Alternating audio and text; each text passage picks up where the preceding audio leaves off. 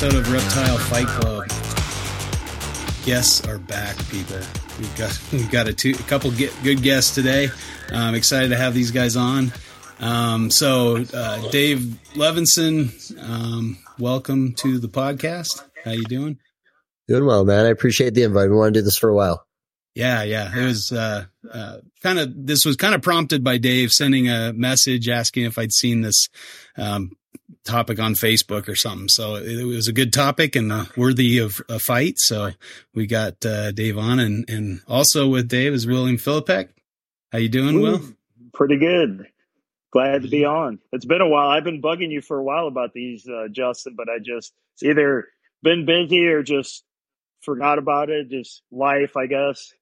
Yeah, we we had kind of a, a mix up or lull in the podcast a bit with uh yeah, with the well, change then you start in hitting, you, you, start hitting a lot of the topics I told you about anyway. So it's kind of like, uh, well, you you've hit them, so it's all right. It's yeah, no, but yeah, I've I've wanted to have you on for a while, so glad we could get you on. So this will be great. Well, um, what's what's new? What's going on with you guys? You want to introduce yourselves? Maybe uh, tell tell us a little bit about yourself, a little background. Why don't you go ahead and start, Will? Well, I'm Will. Uh, I run a company called TJW Exotics, and I work with a lot of different things and getting pairing stuff up, working on a building that I'm currently in right now. So, yeah, real busy. Yeah. yeah. Really impressive building too. You sent a couple pictures the other day. It was pretty, pretty sweet looking. I appreciate Quite the facility. It. Yeah. I appreciate it. So it's have you scary. kind of built that, built that kind of the ground up and, and. Yep. Yep. It was, uh, I tell you what, I, I, I posted a picture, I, cause I'm not on social media hardly now because of this, the whole building is taken up. Cause we had the shell and the, uh, skeleton of it put up, but we pretty much did most of the inside. So just, I mean, been busy for, for probably most of this year, you know? Yeah. So, and it, it, really screwed me rodent wise too. Oh my God, yeah. horrible. I, we had to cut our collection in half put them in a small, smaller shed that isn't insulated, didn't have any way to cool them down. This summer got super hot, killed another half of the rodent collection. So we had stuck with almost no rodents. And I live close to Dave, and Dave couldn't save me either. I'm disappointed in you, Dave. kind of close. I had to save myself, buddy. uh, rodents uh, can be kind of make or break in some instances, and it's hard. Uh, just finding people yeah. with them. My God, yeah. it was like it almost made me go like, why do I do ball pythons? They're the only thing that eats life. yeah, uh, I'm I'm I've been breeding mine for you know 20 plus years, so yeah, it's oh it's, yeah uh, yeah it's it's hard when you have to go out and source them. So I just kind of said I'm going to do it. But but yeah, things get rough when it gets cold or too hot or too cold, and you gotta, right. Oh, yeah, it, it was brutal. Pain. Like Dave, and, and I, man, I don't. This is going to sound bad, but I can't bring myself to do what Dave does. Dave drove down to like Texas to get like three thousand mice or something. Dave, oh, this was a while ago, I think. yeah. Yeah, we it was a shortage locally. I um, we produced a lot of babies that year, and I couldn't find enough anywhere around me, and I could only do so much with frozen thawed. So yeah, we did the round trip down to Texas. It was our only option, our cheapest option, to be honest with you. When I started calling around, but I want to say it was probably like around 2020, 2021, right around that time. It's been rodents been short ever since then. I mean, I rodents have been short today, for 20 years. I don't know. It seemed like they were easier to get 10 years ago for me. I mean, great. Well, yeah. I mean, my collection's gotten bigger, but it's really just the ball pythons that are eating the live rodents. Everything else, I just, I get frozen thawed and it's not too big of a deal. You know, yeah, I get that. I, I prefer my frozen thawed species. Yep. Especially in times like this. Okay. And uh, I, I neglected to, to mention that we've also got our uh, faithful co-host here, uh, Bobby Rock, Rob Stone. How you doing, man? Oh, hi, hi. Perfect. All right. Well, this lovely echo is uh, a wonderful so, thing. yeah. Are you? Oh, okay. Yeah, now it's gone. Thank you. That's perfect. Okay, so uh yeah, well um I don't know how how are how are your breeding seasons going? You guys uh in the thick of things? You pairing stuff up or long past pairing up? Yeah, just been pairing stuff up. Not not getting a whole lot. I mean, a little bit of breeding here and there, but uh, we'll see. I, I after last last year breeding wise was just so bad that I got hit with like the trifecta. Like we got we had a really warm winter, maybe just a handful of days that got cool enough to cool my room down, and then with the ball pythons, they had such a rodent shortage that I just couldn't feed them that much. So you know, yeah. like the old saying, if you don't feed them, they don't breed. So yeah, and they they they didn't get fed as often as I usually would. And I'm I'm kind of more like you guys though too with the feeding. I don't I feed my ball pythons very seasonally, so mm-hmm. I try so I don't usually run into that, you know, issue with feeding wise with them. Yeah. So yeah.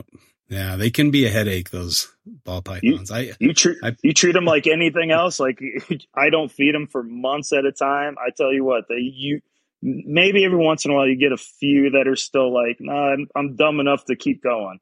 But uh, other than that, most of them usually go. He's like, oh shit, I may not get to eat. I better take yeah. a chance while I got or got it because I think everyone else's ball pythons get so used to you know constant week or two week feedings that you know they can afford to go fast for a while. Yeah. Well, if you make them fast before that, well, then they just they don't know. Then it's more like what they would see in the wild. Yeah. So. I think uh, Ryan Young called that purposeful neglect. That was, you know, yeah, like I have heard Warren Booth say too that calculated neglect. Yeah, I mean, yep, it sounds bad, but it's I mean it's true. It's I mean, no, I mean that's what they experience in the wild. Why would you? Oh, yeah. You know, why would you not not right, go with right. a more naturalistic uh, regimen? Right. But, yeah. uh, cool. Well, what what are you guys excited for as far as production this year? Mm, Any uh, projects got you foaming at the mouth? well, I, hopefully I have better luck with pygmy pythons. I have one more female that she's had. She's the one that's still yet to breed. I've told you about my other two. I was having issues with their, not them breeding, but product or, uh, you know, fertility wise with them. Mm-hmm. So I'm trying this uh, other girl and we'll see how this goes. You know, yeah. Mr. Julander saved the day with, uh, you know, hitting you up because I mean, there was, there was there's literally only maybe like two people I could think of of hitting up for pygmy pythons, and you were obviously on top of the list.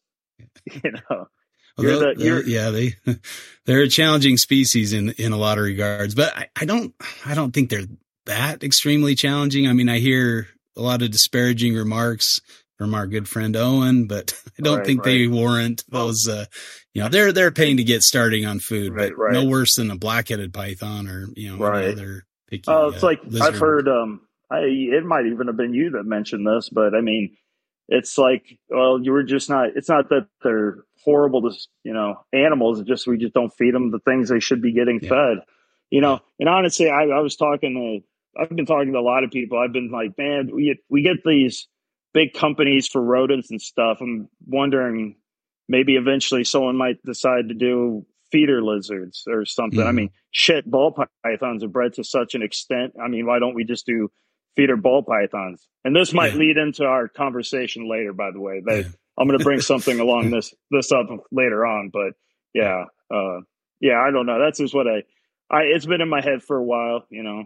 Yeah. Fixing because uh, something I've been meaning to ask you, Justin, about Antaresia. You ever notice with uh, constipation problems with some stuff maybe you know where like the, just the back end you could tell they have to poop but they seem to have trouble pooping i've seen it in a few like uh neonates you know like young animals but typically they're pretty neonates that's yeah neonates yeah. not not adults adults okay, are just yeah. rock solid and once in a while they'll have you can see the like the the the urate pellet the white pellet kind of okay. stuck there or or and and usually I just kind of help them work it out, but it's, okay. I think that's probably because of, uh, you know, like, um, feeding them rodents instead of lizards. Right, you right, know? right. That, well, I'm, I'm wondering, I was kind of wondering too, is it, well, Rob knows I was preaching about this, what, like the Python part or Python one I was on is, uh, we're feeding them pinkies, and chances are we're just grabbing pinkies out of the bin, or we get them from a rodent source that probably picks them out of the bin. So chances are these animals still have a gut full of milk.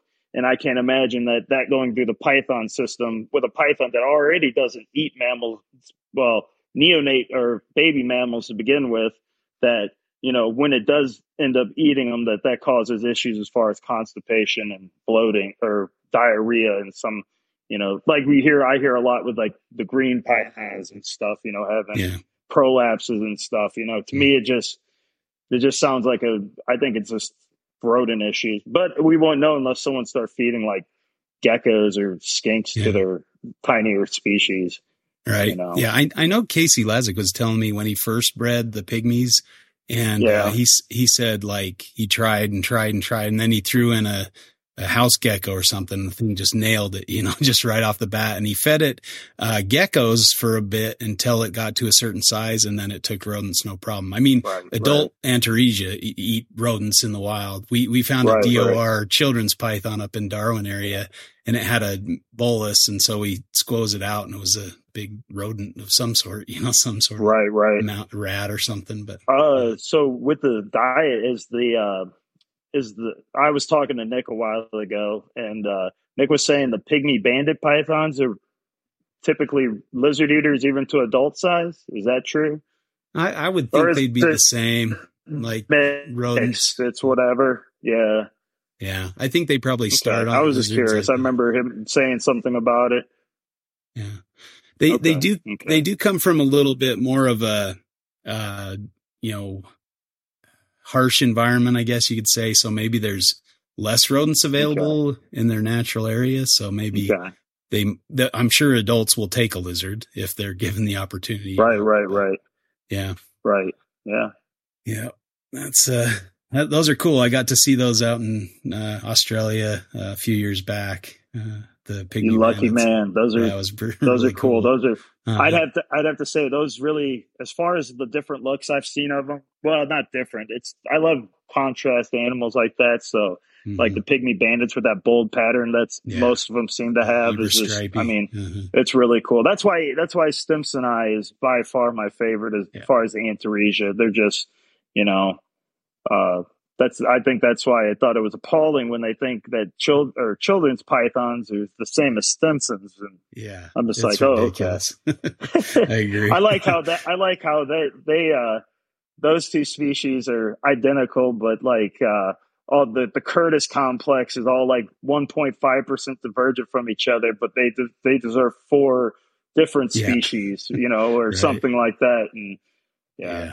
I don't. It's mad. sorry, I don't mean to rant about this. I'm sorry. No, no. I you you get me talking about Australian pythons. We could go all night. I'm sure, but Yeah, yeah. Well, Uh, Dave likes Australian stuff too. so Yeah, I think yeah. we could have a good little threesome going on. there you go. We'll have to save it for another day. Yep, yep. Yeah. Well, Dave, you got any uh, really uh, exciting projects this year? Um, well, um, we're waking all the blue tongue skinks up in a couple weeks. I'm always excited about that. Um, you know, every year I try to do something a little bit different, see if something weird pops out that makes me want to pursue another project. Um, got all our other little pythons downstairs. Like our Woma has been breeding really well for the last month and a half. I think we have one very close to an ovulation. Everyone else is like building.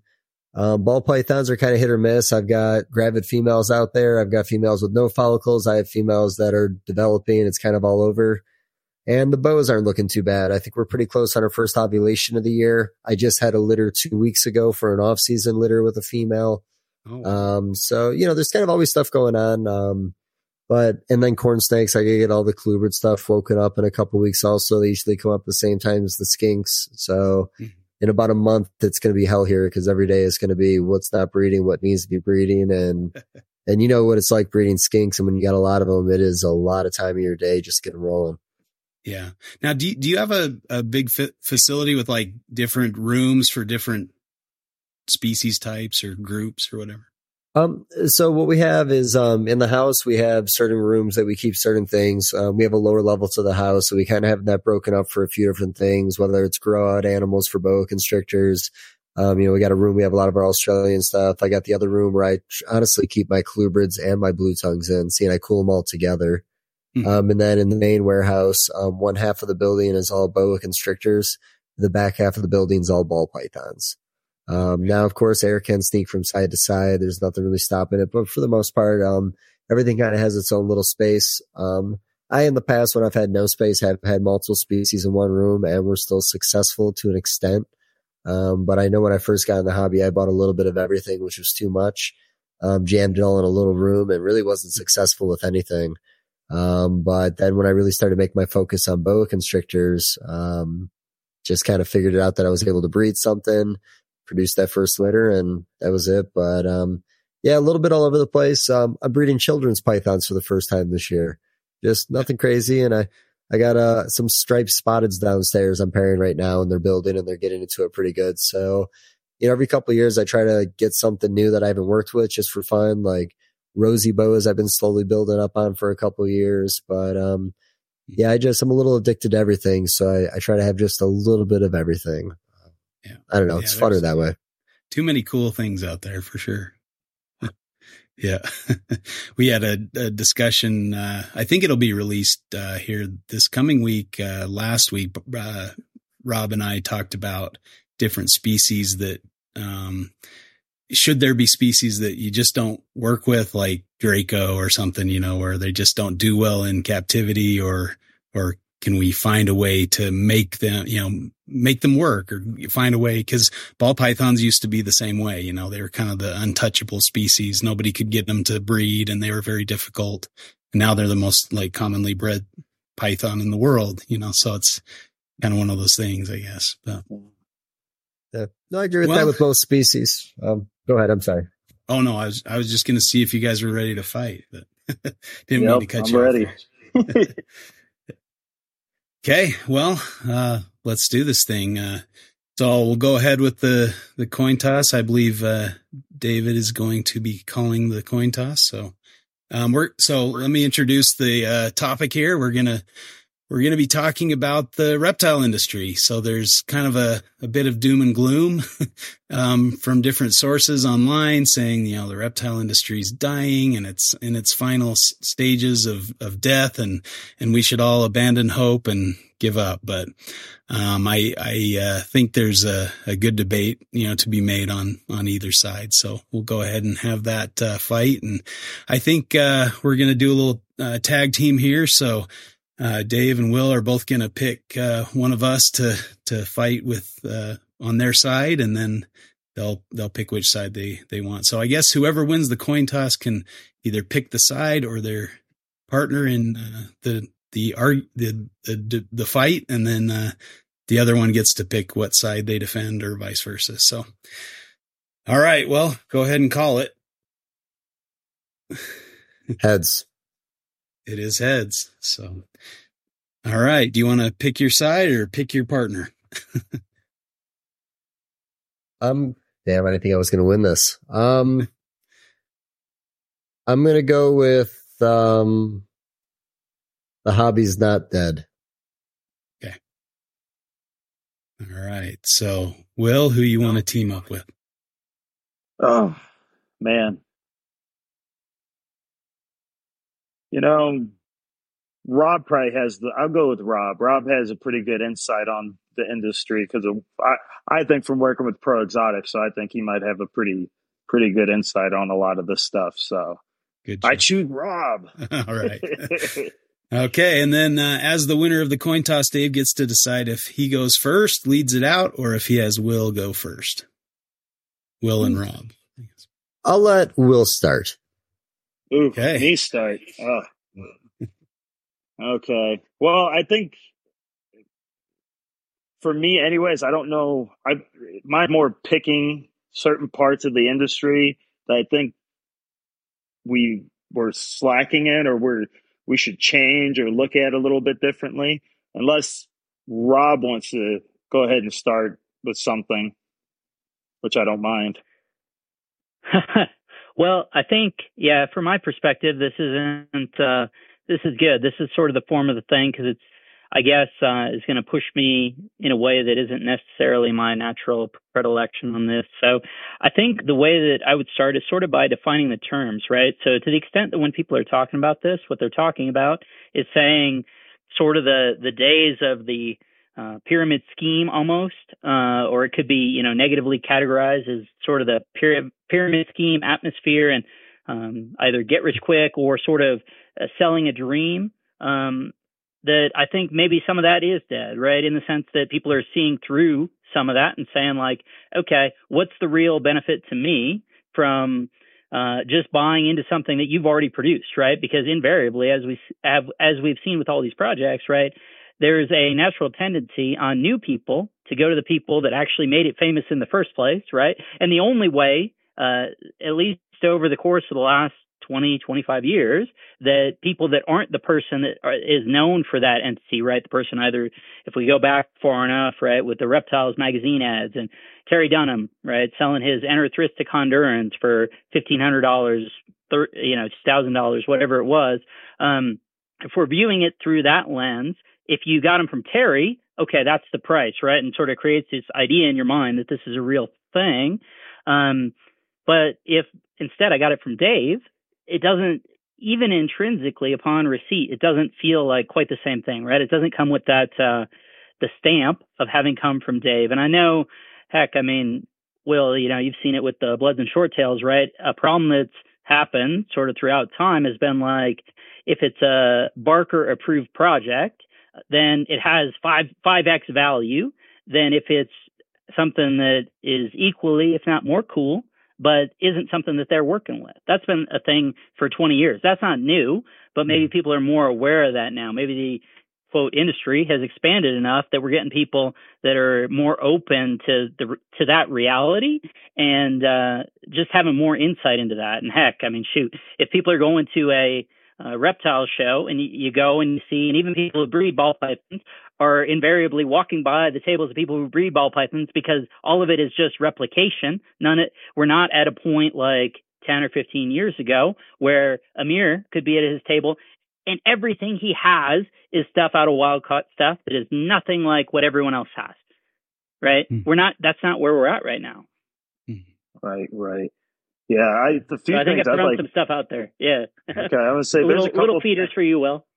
Yeah, I was yeah. gonna say uh, a few things I'd like to you know point out that you said too that I think on just a I don't know uh, like the um, like uh, you brought up the uh, uh, what was it the um, uh, kind of betraying yourself in a certain way, and I've noticed. I wonder if that's more getting to become more of a detriment. Is some of the top tier you know breeders in the industry showing off this flashy lifestyle and then it just it just creates this false sense of i don't want i hate to say hope because i think some people look at it more realistic but then you just got people when you're talking about animals who start getting this wild dream well if i had these this many animals maybe i can you know do uh, that May get this kind of lifestyle or something you know because i've you know i've seen a lot of people, especially last well during COVID with the big boom and everything, the COVID breeders coming in and looking to uh, you know plunk down their 401k and all that into this, or you know taking loans out on their house to try to get into this, and uh, I just that's a dangerous game to play, man. Especially if you had a snake and you want to go from a snake that you had 10, 15 years ago to I think I want to have 50 or 100 snakes. You know, I think one of the craziest things I remember ever hearing was, uh, and it's probably still happens, but I remember a while ago I was at a reptile expo and um, this guy I never saw at a local show before. I just started talking to, and he um, he goes, "Yeah, I had my first season," and he said he had 25 clutches his first season. I go, "Holy shit!" You know, some people might not, you know, apparently boutique is still two or three hundred. That's crazy. but but you know, but twenty five. I'm like, geez, your first year and you're twenty five clutches. I get about thirty clutches, and I'm I'm like, no, not can't do that. Mm-hmm. We're speaking to someone like Dave though, who has like 200 boa litters, you know, 500 ball python clutches, and he's going to laugh at us for mentioning this. But I think though, I think though, these are people too that just they go from zero to 60, like I mean, really quick. And you know, Dave knows. I mean, ball python people are doing this really quick. There is no such thing as slow growing anything. And when it comes to ball pythons, that's something I've noticed too with the market is that it's shifted a lot more to where people don't even care to buy a neonate anymore. They'd rather buy a subadult or adult or nearly adult animal for, you know, preferably the same as a baby's price range, but bigger animals. So there there is no such thing as patience in this, and I I I think that's that is that we're going through this cycle again that I'm sure all of us have seen where you know first it was the new genes and then every new gene it was you know top tier and everyone wanted to produce a million of them well then that faded away. Then kevin did the whole you know combining stuff and that's when all right now we combine these genes. Now it doesn't matter what it is it's worth $10000 and it's still brown and black right or whatever it was. It didn't didn't matter. And you know it could be a you know like a spot like uh, this you guys may not know but it's like a spot nose cha- uh, well spot nose Woma. so it's like two of the lethal genes you put together in the super form so you get a super wonky snake and you know that would still be worth $10,000 then and so then that steadily went away. And then it became how many genes we can add into a snake. And then eventually the recessive thing became a thing. Now it's multi recessive things. And you start seeing these trends, and I can't help but wonder like, are we are we getting to the end of it? You know? I I only see one other route we could do with ball pythons, and that's every route that every single reptile has taken, and that's selective breeding. You know, pick a route you like in a mutation and be like J and D or not J and D, JD. Uh, uh, you know, with these antics, you know, be known for one particular thing and be really good at that one particular thing. You know, rather than trying to chase some multi-recessive clown project that you know and that's something i remember hearing back in the day too where a lot of people were talking about these eight or 10 gene incomplete dominant combos being white with specks. But these four or five recessives combos are starting to look the same too. Like. I don't, people are telling themselves a sunset clown pied and it looks fantastic. I go, it looks like a Mojave pied, just no pattern and kind of dingy colors and stuff. And don't get me wrong, I like the I like all three of those genes, but together they probably should never be put together in the first place. But I don't know. I might have went off topic from what Rob said. no, you're you're good. So the one thing I want to toss out there, just because I do think it's so intrinsic and a problem, and probably something that we won't focus on, being mostly snake, snake and lizard, but less, you know, uh, Dr. J notwithstanding, maybe. Um, the leopard gecko market is the one that I see uh, most violative of what you mentioned, where everyone goes from zero to 60, right? Like yep. it, it's almost like, oh, I have a pet leopard gecko. And then it's, oh, I want to start breeding them.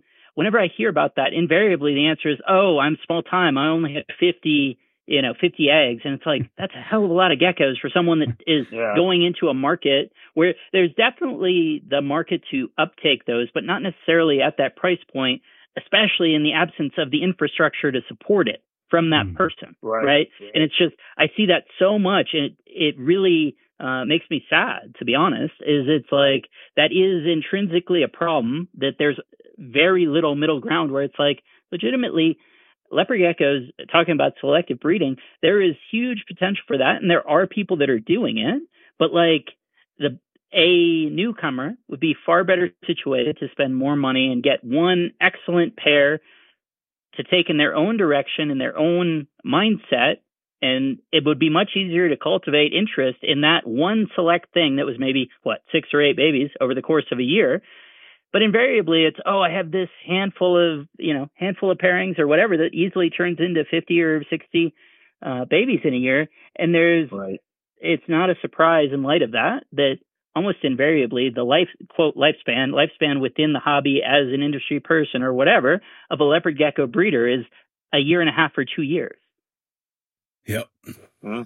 well i i think you guys came in hot that was uh some good punches there and uh and i mean I guess is, is you know, I'll, I'll, maybe throw in something real quick and then let Dave take over. But, uh, I think while we're, we're defining things and I, I agree, you know, I think this thing is cyclical and we see this rise and fall of different trends, different, um, and, and they all seem to circulate around making money rather than the passion for the animals. I mean, I believe they start with the passion for the animals. I mean, I, I look at people like Kevin or Brian Barczyk or whatever, you know, they, they love the animals. There's no denying that. And they, and they're very excited and passionate about them. And they're, and they're great, you know, at, at promoting their, the things that they work with.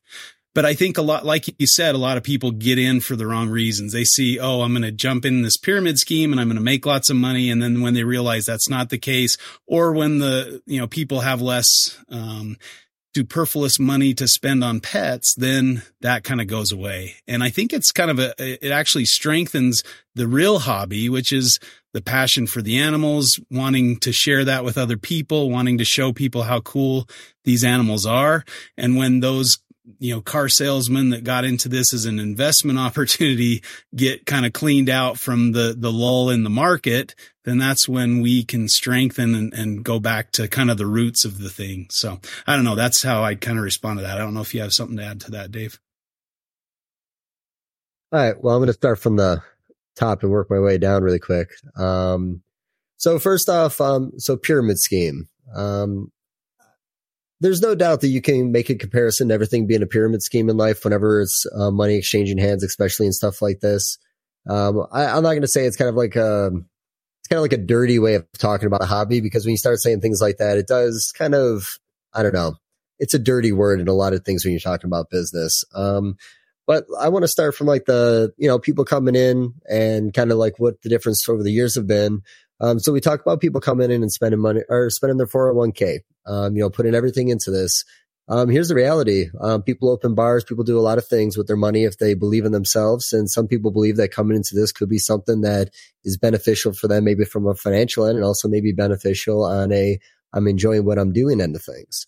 Um, now I will say that the shelf life on people, I've always said is around five years because if you buy babies, it takes about three years to get your collection up to size. Um, one year of breeding, maybe you make some mistakes and usually by the next year, you got to figure it out. And if you can keep it together for five years, you might have a fighting chance to get a decade out of it. Um, now for people that come in and fail, maybe from bad advice and things like that, um, you know, you can give 10 different people $10,000 and they're going to all be in different places in the hobby right now. So, you know, you got to keep that into, um, um, one of the reasons that this just doesn't work for everybody. Um, I know a lot of people that came in with nothing that are very successful. I know people that came in with a ton of money. Half of them are gone. Half of them are still doing it. Um, and, you know, I do think that selling success is not a bad thing. Um, you know, the reality is, is from the outside looking in, people don't want to think this is just a labor job, but the reality is this is a labor job. Um, you're constantly cleaning, you're constantly doing maintenance. Um, you're constantly trying to figure out ways to do better. And usually the people that don't again will fall off and fail. Um, you know, I think it's individual cases. And, you know, I think one tough thing about this conversation too, which, you know, establishing the ground rules leading up to it, um, you know, are we only talking ball pythons? Um, you know, when I look at different species in the industry, um, they're worth a lot more money today than they were eight years ago. And they're holding pretty steady. And one thing I have noticed in the industry over the years is where gecko species like leopard geckos will bring people in because it's easy.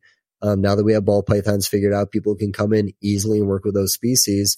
Usually when the sales slow down on that species that was their training wheels, they tend to go to all these other species, rhino rat snakes, um, smaller um, pythons from Australia, maybe a lizard species that they like. Um, you know, I don't think it's always the best idea for someone to jump in the hobby and go after a very difficult species because that can be very, very discouraging. Um, think of all the people that bought Boelens in the 2000s and failed with them and either killed them or just weren't successful breeding them. Um, I feel like it's only been the last like five to seven years that there's been success. And it's only because we've actually looked at the function of the animal, how they are in the wild. And now that we've actually paid attention, we're like, oh, well, this is what we've been doing wrong. And there's a lot of people that are doing it. Um, we just had the clutch in Kansas City, Missouri that a breeder, um, had.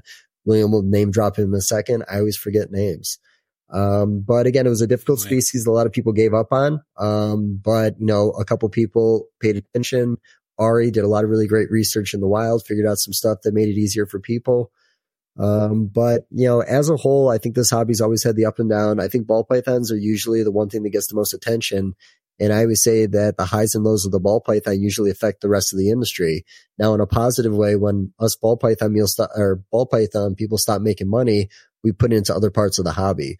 Um, and I think that goes a long way. And honestly, a lot of the sales I make on different species I'm working with, a lot of times is funded with ball python money. Um, same thing, you know, I always argue with shows. You know, we argue there might be too many shows right now, and you know, we don't have to get into that argument on this one.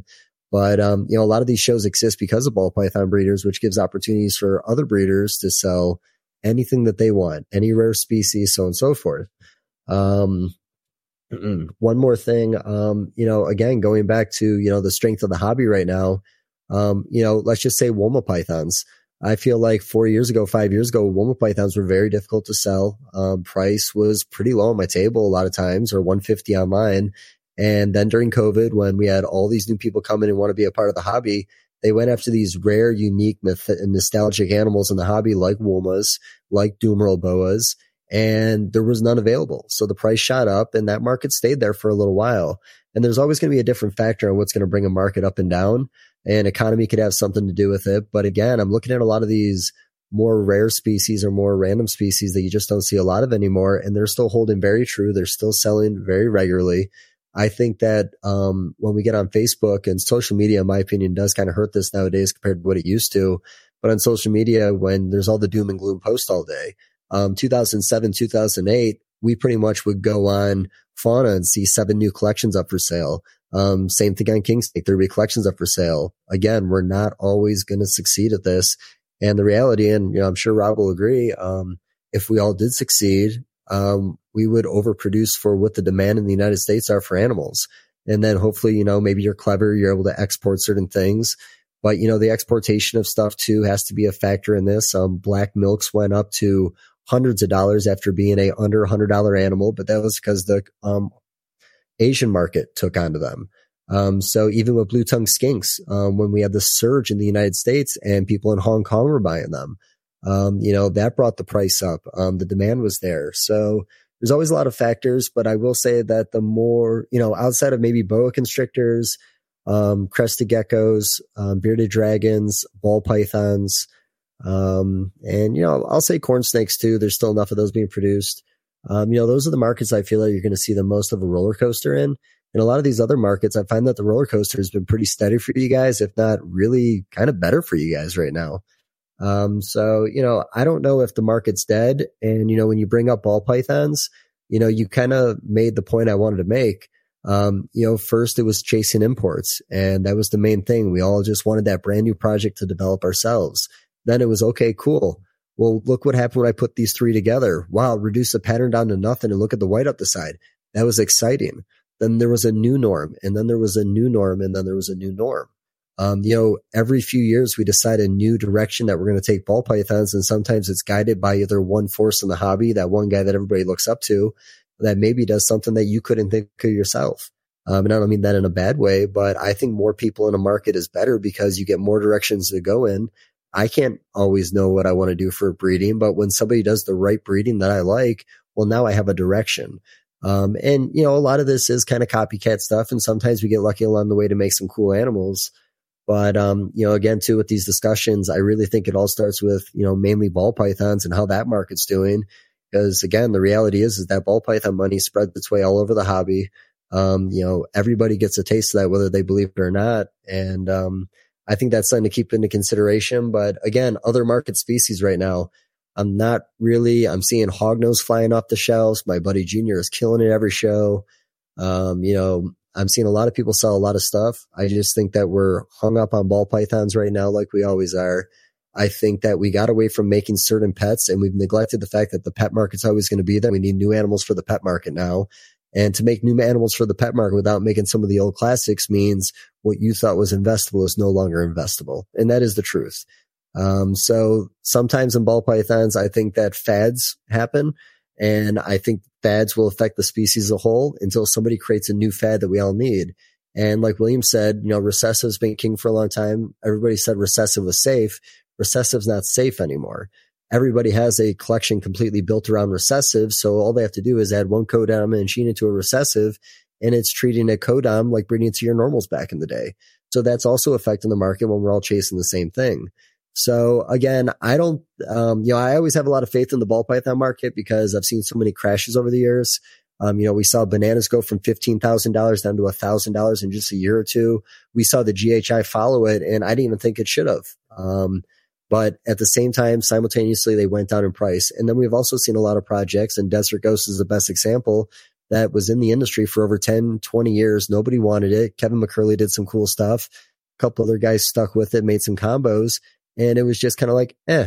Now, literally, if you don't have Desert Ghost in your collection or Desert Ghost Hypo or Desert Ghost Clown Hypo in your collection, you don't even have a relevant collection in the modern day ball python world. So I always think there's a lot of factors in all this. Um, you know, I hate to shit on the market because I've seen it come up and down so many times.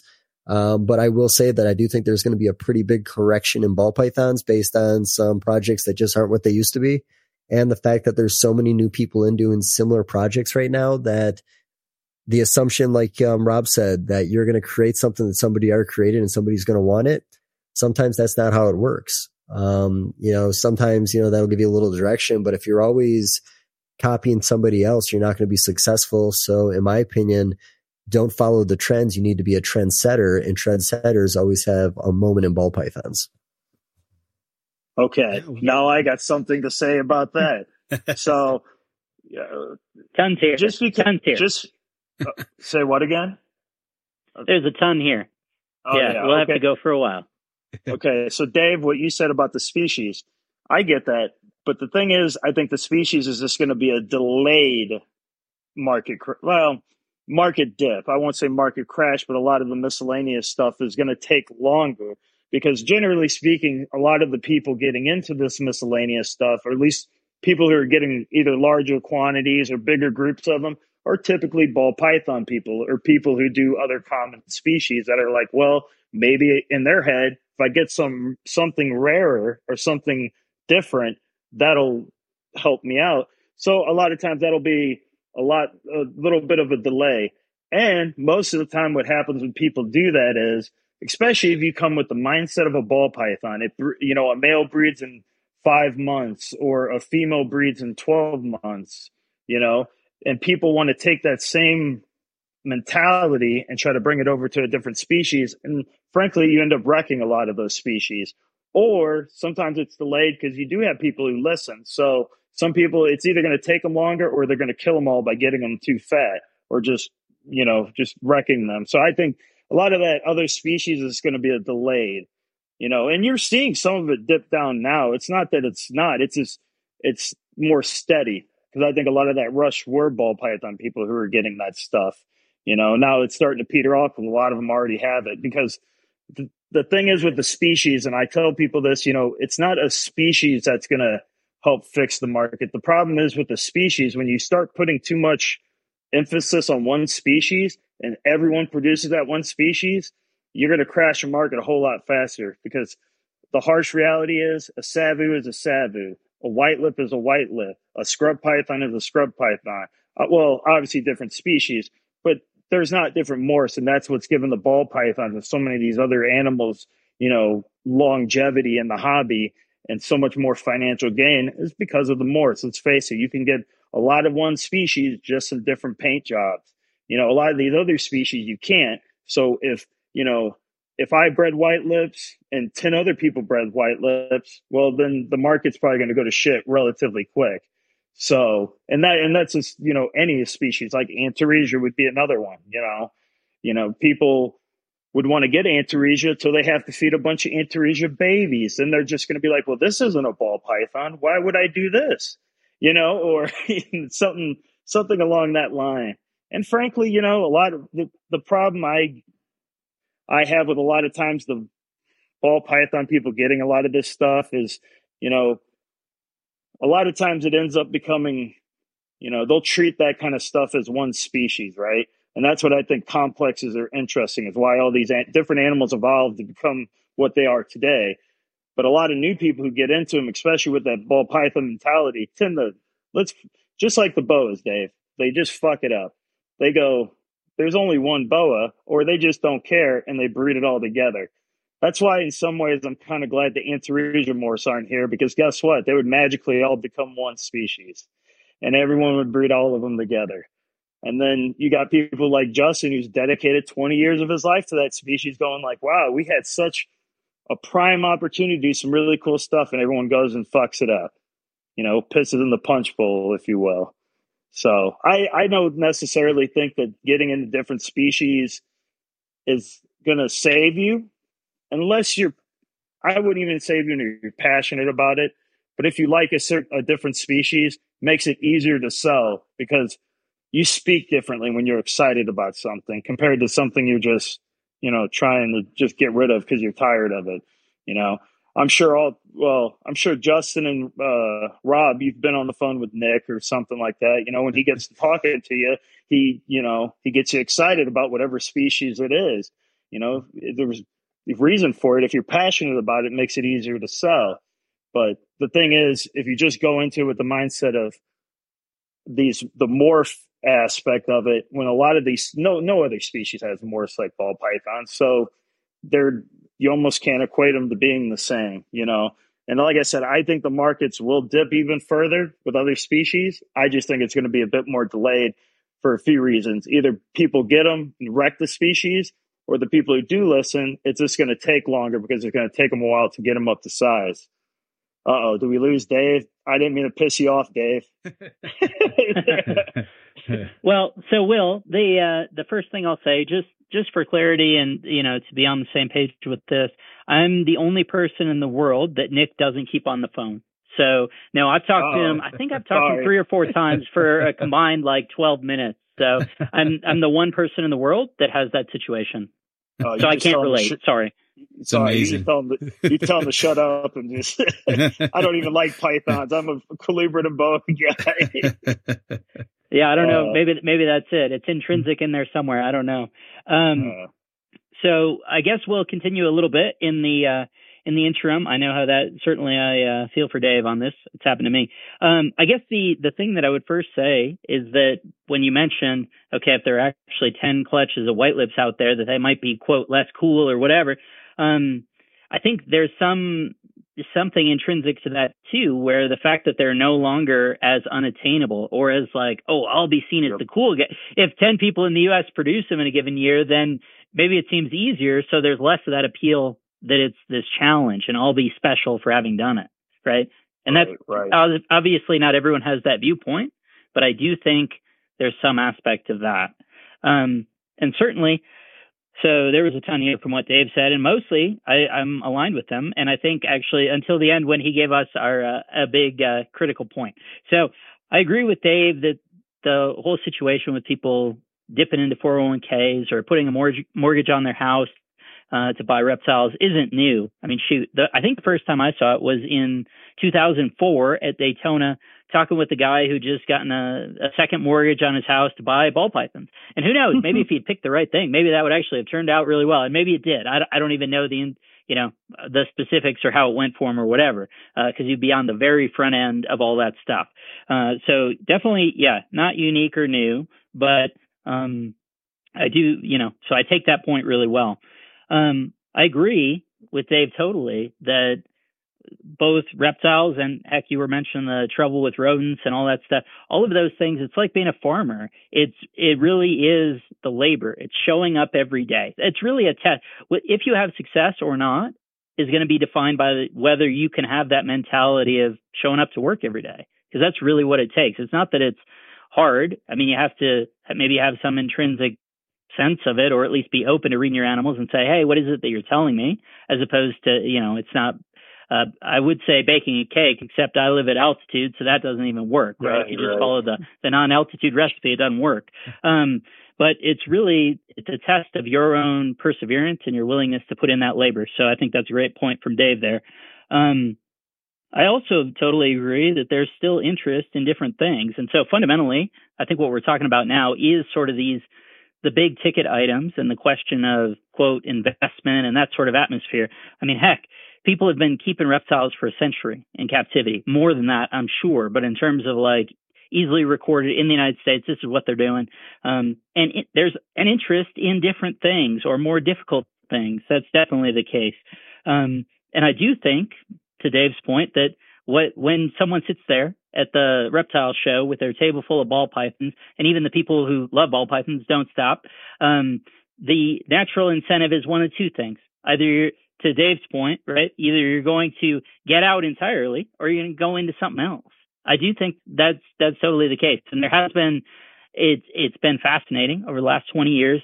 Like 20 25 years ago just based on the content that was available, it was far more common for people to sort of be exposed to a breadth of things and then pick a narrow lane and go forward in that, right? So it would be, I'm aware, Kevin McCurley is aware of all the snakes in the world, or at least, you know, I mean, heck, read O'Shea's book, there's a heck of a lot of them, but aware of 40% of the snakes that are in the world and chooses a lane and goes down it. Brian, same way. Um, so that, you know, there's that path. Subsequently, because of the uh, success and sort of, as Dave talked about, sort of the lifestyle of some of the, the really notable or success quote, you know, successful, particularly in a business sense, folks who are selling it as a lifestyle. There have been a ton of people who joined the reptile hobby who only know those sort of common items. They didn't come from a breadth and then narrow down. They came from this super narrow uh, exposure. And then maybe when they're either based on success in that, uh, causing them to spread their wings into different things, or the lack of success, saying, "Hey, I, I love reptiles, but this clearly isn't working. Let me try something else." Um, you have these people who have come in from narrow and are only now seeing the broad universe, right? And there is definitely growth potential there because, again, there's you know what five thousand different uh, snake species or what squamates, and then it's fifteen hundred serpents or whatever it is, right? Um, the I really this is the second show in, in second show in a row that I've mentioned that. I really should look and define that figure so I can reference it appropriately. Um, something to note for next week. Okay, cool. Um, but uh, yeah, no, I agree that you know social media, doom and glo- full of doom and gloom. That's sort of its intrinsic nature. That's not unique to reptiles. That's sort of how people are on there yeah. for whatever reason. Don't love it. I mostly avoid it. You know, cultivate uh, your exposure for sure. Um, right and I I agree that you know failure with the hard stuff is part of the allure, right? that Dave, another great point. You know, I totally agree. Um, and I think the heck. So two more things. The you said Dave that the investable is no longer investable. Totally agree. There are definitely different things out there. It's just the if we're approaching sort of this discussion as saying like the things that are known to be the quote investment quality animal. Yeah, I think that's the stuff that we're really um, questioning here because in as I say, people have kept reptiles for a century. I've you know the, all of this has no bearing on whether I will keep reptiles. My ability to sell reptiles will not affect whether I keep reptiles. Not at all. And they're I'm definitely not unique in that. Uh, finally, some of the stuff, if we just talk about it, say like, heck, bananas. You talked about the the market uh, situation with banana. That's a cool snake, man. That is, someone just walks up to the table. They, there's no sales pitch. That thing looks cool. A pied, same thing. Someone who doesn't know reptiles, that's a cool looking animal, and that hasn't changed. It's just sort of the all this extra baggage that we're bringing with it. Finally, I would just say there's there's definitely a market for if you like what other people don't like, right? You know, like in the sense of there's there's less competition if you're out there in this space doing doing your own thing, and that's really I think maybe the the part when we say, or if we're talking about, is the industry quote industry having a problem? To the extent it means doing what everyone else is doing, yeah, probably. But if people then have opened their mind to all these different things and are willing to like what other people don't like, I think there's a ton of growth there. Yeah. I, w- I want to jump in just with an example from my own experience. You know, about 25 years ago, I, I really got into carpet pythons, kind of discovered them, you know, as I was looking into the Australian reptiles and, and just fell in love with them. Um, when I was buying my first jungle carpets, you know, they were a couple hundred bucks, but nothing too terrible. But, um, as I found out later, they were just coming off of their huge wave of popularity and kind of hitting that trough. So I kind of got them on the downward curl. And by the time I raised them up and, and bred them, they were kind of surging again, you know, coming up on the, on the wave.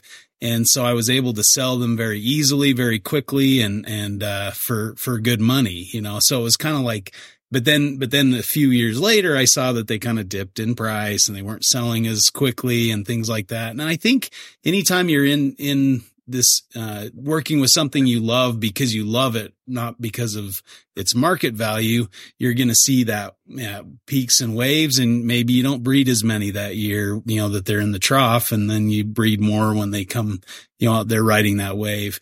But I, I do think that it's it's very important to have a champion, you know, for that animal, and I think if you're kind of behind the scenes and you're quiet and nobody knows about you, you know, the animals you're championing probably aren't going to get the limelight they deserve. Um, whereas if you put yourself out there, make YouTube videos, hype them up, you know, I, I think about uh, all the benefits I've gotten from Morelia Pythons radio talking about how cool inlands are. When I first saw inlands, I thought they were kind of ugly coastals because I I just seen them in pictures and I, I saw, saw some in person. I'm like, this is a completely different animal than I thought it was. And then I got them in hand and I, I, you know, brought some over from Europe. They were fantastic. Calmest carpet. They'll just, you know, sit, you know, they're, they're, they're the perfect pet carpet python, in my opinion. And, and after, you know, 10 or so years of, of Morelia Pythons radio, kind of singing their praises, they've kind of become a lot more popular. And, and my waiting list for inland carpets is, you know, quite long right now. So, uh, you know, I think that championing and, and sticking with the project, even when it's in its trough, you know, is, is, is worthwhile as well. And I think, eh, I guess my, my kind of point on this is that's kind of the true hobby. And so I don't think that will ever die because there's going to be some kid that just loves reptiles just like we do they don't know why, they just do, and they love what they love, and they don't care what's popular or expensive or not expensive. And some of the coolest reptiles are not expensive and they're, you know, looked at as trash species by people trying to make money, but they could be the coolest species in the world.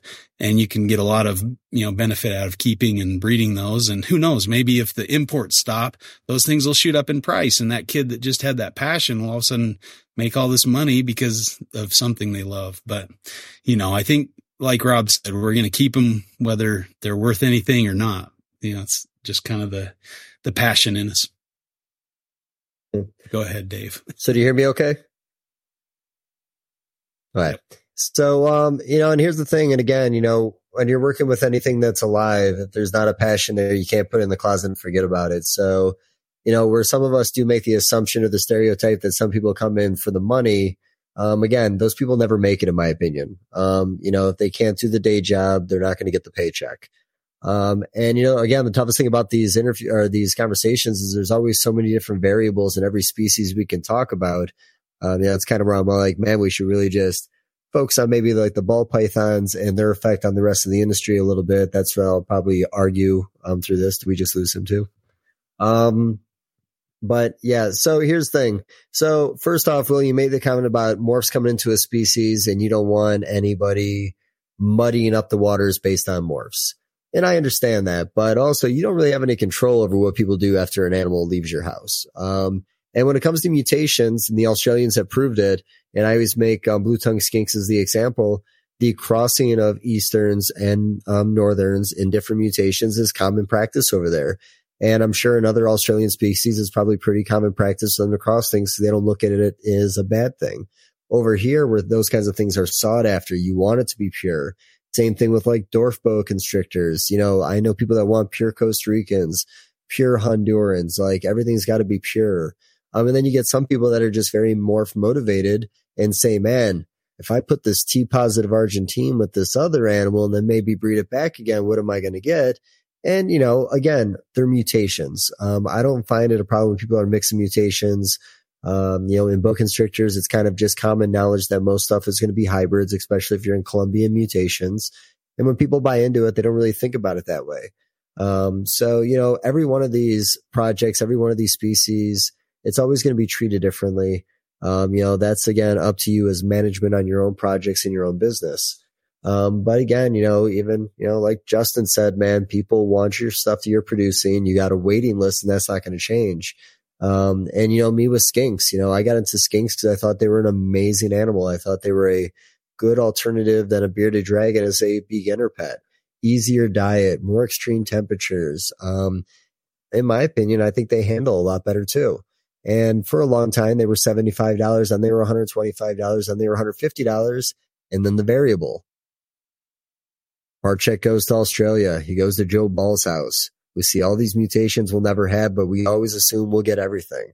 Um, we then all of a sudden see Brian talking about him on snake bites weekly. Everybody wanted skinks, and you remember that market. People were selling normals for 450. Some people were marking them up to eight, nine hundred dollars, and people were buying them. Um, it all came down to a supply and demand. A demand was created overnight, unexpectedly.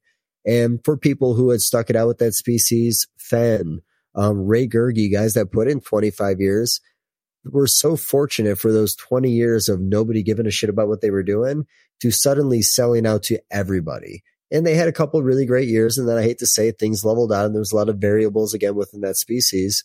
But, you know, like I said, I, I think the most volatile market in this whole industry will always be ball pythons. I think ball pythons are always going to have these crazy extreme highs and lows. It's going to be stressful. Um, I think some people are going to find it comical um, because they think they're right because they said things were going to crash. But you know, again, it's all supply and demand. Um, and you know, again, we don't. You know, that market again reinvents itself. That market never says, "Okay, it's over." They say, "Cool." well, I'm going to try this really quick and hope for the best, or I'm going to try this really quick, or hey, I'm going to try this. And even though it doesn't look good, I'm going to talk about it so fucking much, you're going to want it anyways. Um, so like I said, a lot of variables and all this kind of stuff, a lot of species variables and all this. And I really think everything comes to supply and demand. And again, I mean, there's a lot of other correlations within the economy you can put against what we're doing in our industry. When the stock market's strong, our industry is strong. When the stock market's weak, our industry's a little weaker. Um, you know, there's so many different things, again, variables that are going to put this market in a bunch of different directions. Um, and you know, one of another thing that, you know, maybe it's a whole debate in itself. What have we been saying for 20 years? What's the next ball python? What's the next ball python? What's that next species? Everyone thought it was going to be blood pythons for a while when you saw Tracy Barker in her galleries every day showing new mutations. Um, you know, other snake-wise boa constrictors had a chance, but that is a species that is larger. Not everybody can work with. Um, you know, again, variables, you know, there's a million mutations in, um, retics. They are beautiful. Can everybody handle a retic?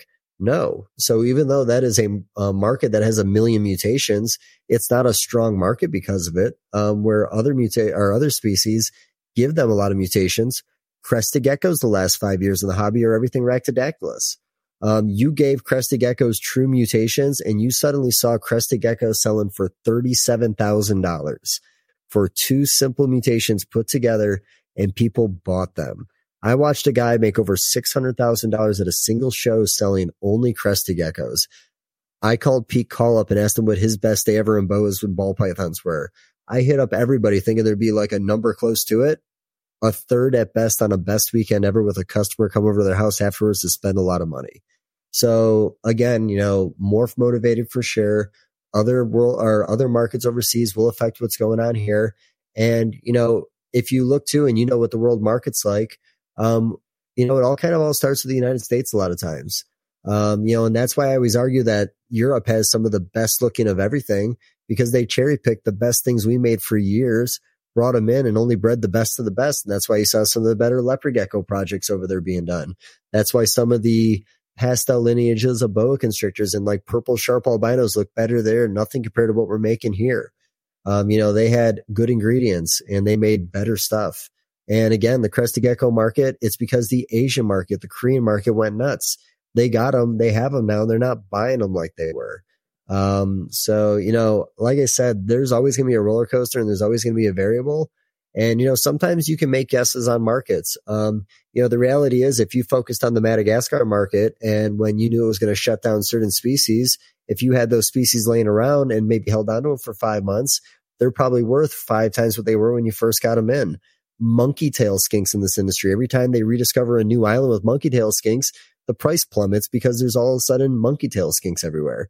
Then we can't, I mean, I don't want to say take all of them, but take so many that suddenly we can't take them anymore. And then all of a sudden you see monkey tail skinks for 12 to 16 to 1800 dollars. Um, so, you know, like I said, this market just always finds a way, in my opinion. I don't think this market will fail, but I do think people within the market will fail because that's just what business is. Okay. So you led me down a bunch of rabbit holes. I kind of want to chit chat about. Um, so this might be something Rob might know more about. So um, first of all, I think we should be more concerned about what we're crossing into what because you know with a lot of these legend, you know, new the laws and everything, you know, bans and all these different species, and um, you know, like Burmese pythons, you know, being banned in Georgia and stuff like that. It was because of, I guess, they were worried about the worm that's in their lung, chilling and harming native species that you know, when a 18 foot berm has a worm and it goes into a or gets transferred into like a 12 inch snake, then it's a little bit different, you know, or something like that. But with that is my question more towards Rob because you might know more about this than probably any of us three. But like, so if we just, you know, like Bob Clark, for instance, crossing a bunch of ball pythons with retics and berms, what happens if you you can't sell it to Georgia at that point, right? or you can't send them to Florida because they're at least half. What happens if we start getting all these crosses? Well, then we're going to crash a market if we can't send them anywhere because we decided the willy nilly. This is becoming a hybrid talk, but I promise it could crash a market pretty quick if we can't sell these animals because oh, it's three quarters berm or it's half berm. Well, let's just ban it all then because we just can't. We don't know what it is. Rather be safe than sorry, right? At least I'm sure that's what those states are going to think when they, you know, look if they look into. Can I say one thing on that really quick? Yes. Go ahead, Dave. I'm sorry. So, and you're breaking up a little bit, but um, so here's the thing. I don't think anything in government will ever be like, hey, look, this is a 95% this, it's banned. My biggest concern with that would be when they say pythons are banned in every state and anything that falls under a python category falls in that category. Um, so, I mean, I keep that in consideration because, you know, I think that, I mean, you remember the papers that were wrote on um, green anacondas um, that broke it up into what, three species? And that was one of the arguments made when we had the Lacey Act thrown us the first time around. And, you know, too, with Burmese pythons, you could have said that market was dead, but when they got limited to only selling their animals within their own state, a normal Burmese python was whatever that guy in that state wanted to charge because he had no competition anymore. I saw albinos at the show for 450, 650 in Tennessee before that, you sell them for 125 on a table. So you know, laws will of course affect us, but, but it doesn't necessarily that, ruin. How how long will that actually last? That might be good for one season, but then your limit you're going to cut your market quick or fairly quick by doing that. So that's a good short term resolution, but it's not something that's going to you know get you by for the next 20 or 30 years. You know, that's only going to work. And then obviously state by state, it's going to vary too, because, you know, certain states, there's probably going to be less people who are interested in that stuff than others, you know, compared to like Missouri to California or something like that. So I don't necessarily think that's, that's true. You know, that it'll work. It might work for a little bit, but it's certainly not a long term, uh, thing. So let's just say that guy in Tennessee that decided to stick it out in his own state, he might not have realized that his animals were even worth as much as they were. And I can say that based on the fact that also a lot of those big constrictor breeders ran to Texas because their biggest market was in Texas. There was a lot of sales coming out of that state for these animals. And then when they all got down there and their market was so oversaturated, there was a failure there and they went out of business and a lot of them did. Um, and honestly, too, if you look at the burn market, just with what that roller coaster's been, so you had them get banned. They, you thought they were gone forever. You suddenly were the only guy in your state. You made a fortune because you had no competition. Yes, probably over a five, six year period after that, you would have competition and then it'd be a different game. But the laws got changed and they didn't have to worry about that. But if you go back to 2008 or even nine and say, Hey, did you know there's going to be pied berm someday and we're going to charge $15,000? People would have thought you were crazy because they would have thought they wouldn't be able to sell that animal if they had that animal but everything changed. And the thing is, is laws are always out of your control. Um, you know, try to find things that you think might slip through the cracks. But, um, you know, again, they could say Python and man, we lose all our Pythons.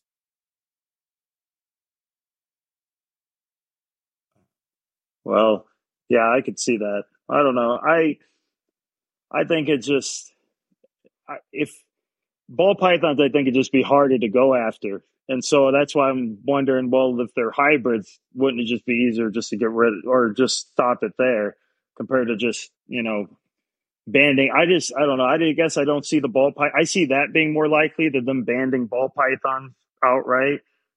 You know, at least in my mind. But as I said, I think Rob might probably be able to speak more on that than I would. It was just something I had. I would came to mind when I was seeing Bob putting like a berm ball back to a berm or back to a ball python or something. I was like kind of curious how that would play out. Like if you were to send that animal to Florida, you know, I probably would assume you couldn't, but. Yeah, that's an interesting legal question, right? And it's going to presumably vary by state, where it's like both in terms of um, legally and in terms of enforcement for sure. Um, the interesting thing is that if you're talking about things that are Endangered Species Act listed, hybrids of endangered species that are listed so you can't sell them across state lines, um, those actually are not protected because they're hybrids. So they're no longer the endangered species. So the most common context for that that you see is the Cyclura lewisii, the Grand Cayman iguana hybrids. So uh, some of those that are actually sold as hybrids are actually not. This has been so. There's a um, there have been various projects over time where folks have had uh, been able to take blood samples, and then it turns out, oh, actually, what it, what I bought as hybrids are actually not hybrids. They're they're pure Grand Cayman iguanas, and um, at least one person then alerted uh, the federal fish and wildlife about that, and they came and took them. Uh, so that that was kind of funny um, out, of, out of that whole deal. So that uh, in the endangered species context, the the way the law is written, it's actually legal um, to sell something that would be illegal if it wasn't a hybrid um, because of that. But in terms of what you're talking about with state by state legislation in terms of banning different forms of animals and things, yeah, that's that's going to be hyper specific. So I, I couldn't give uh, feedback on that, but it definitely made me think of it when you just mentioned sort of the the legalities of hybrids question. Uh, yeah, that's an interesting one from the record book. Galops kind of fall under that too, right? The Galapagos tortoises, they could have them because they were hybrids and yeah. Um, yeah. Yeah. So if they are hybrids, so they then are- you can sell them for sure. Yeah. Does anybody know how it works with tegus? Because you know that's definitely a species that those rules are starting to bleed into the neighboring states of Florida. Um, is there any rules in and out with hybridization with those? So in that case, I think probably it's going to be like what you mentioned, Dave, where that for the most part, and I don't know the specifics, you know, either in Florida or across those states um, as to how the legislation is written, but in general, I would assume that's probably more likely to go to the um, general level or even above that in terms of saying uh, what that ban looks like, particularly in local municipalities, right? I know uh, Chris Paintshaw is not not the first uh, reptile keeper who lives in Corpus Christi, Texas, and they have some pretty uh, pretty egregious, at least from a sort of captive husbandry side law, in terms of particularly. So I think all boid snakes are prohibited within the the city of Corpus Christi um, which is which is pretty crazy.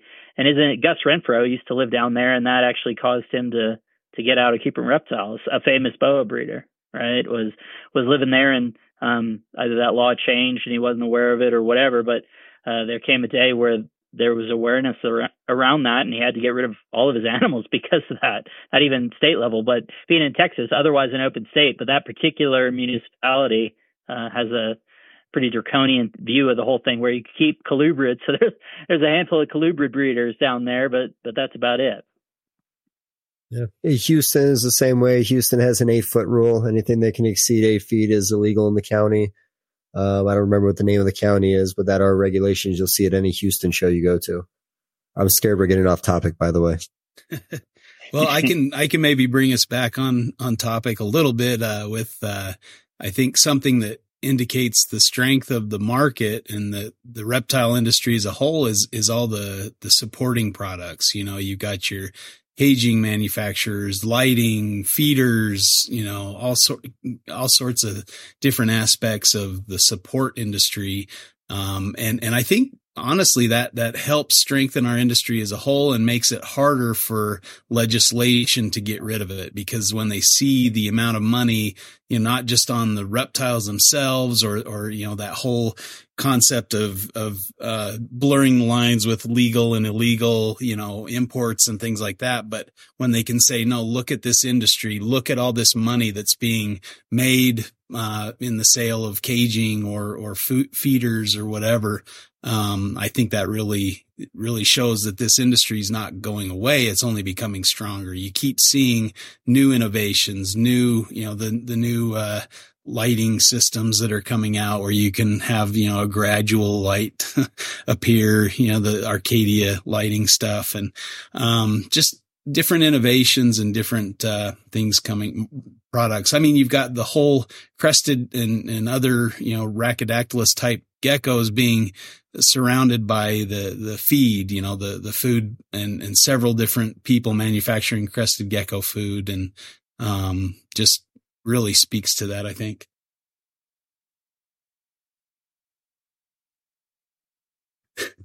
Sorry, I kept hitting the button. It didn't go. Um, yeah, again, um, you know, I, I look at prices on certain things and I think people are doing better than ever. I do think there's a lot of really great new products coming out. Um, I do think that, um, you know, another thing too, like um, even talking Patreon groups. Um, there's a lot of people that are active in a lot of Patreon groups that are members of a lot of Patreon groups.